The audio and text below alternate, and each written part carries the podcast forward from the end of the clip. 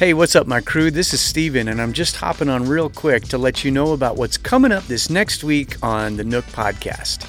Joining me this time is my friend Neil Greathouse, great friend of mine, and he packed up his family and moved to Columbus, Ohio last year to start a church. You might imagine that a little thing like a global pandemic might have made that a little more difficult than he was initially planning.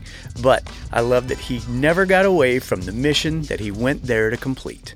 There are people that we as the church have lost. And those are the kind of people I want to I want to go back and, and see if we can win them back. See if we can go just love them where they are and not expect anything of them. Not say we need your gift back in the church. They don't want to hear that they don't want to they don't want to hear any of that we just want to go and sit down and be a friend to them and talk to them and go wherever they are instead of expecting us to come wherever we are a big thank you to those of you who have already subscribed and consider this an invitation if you haven't already.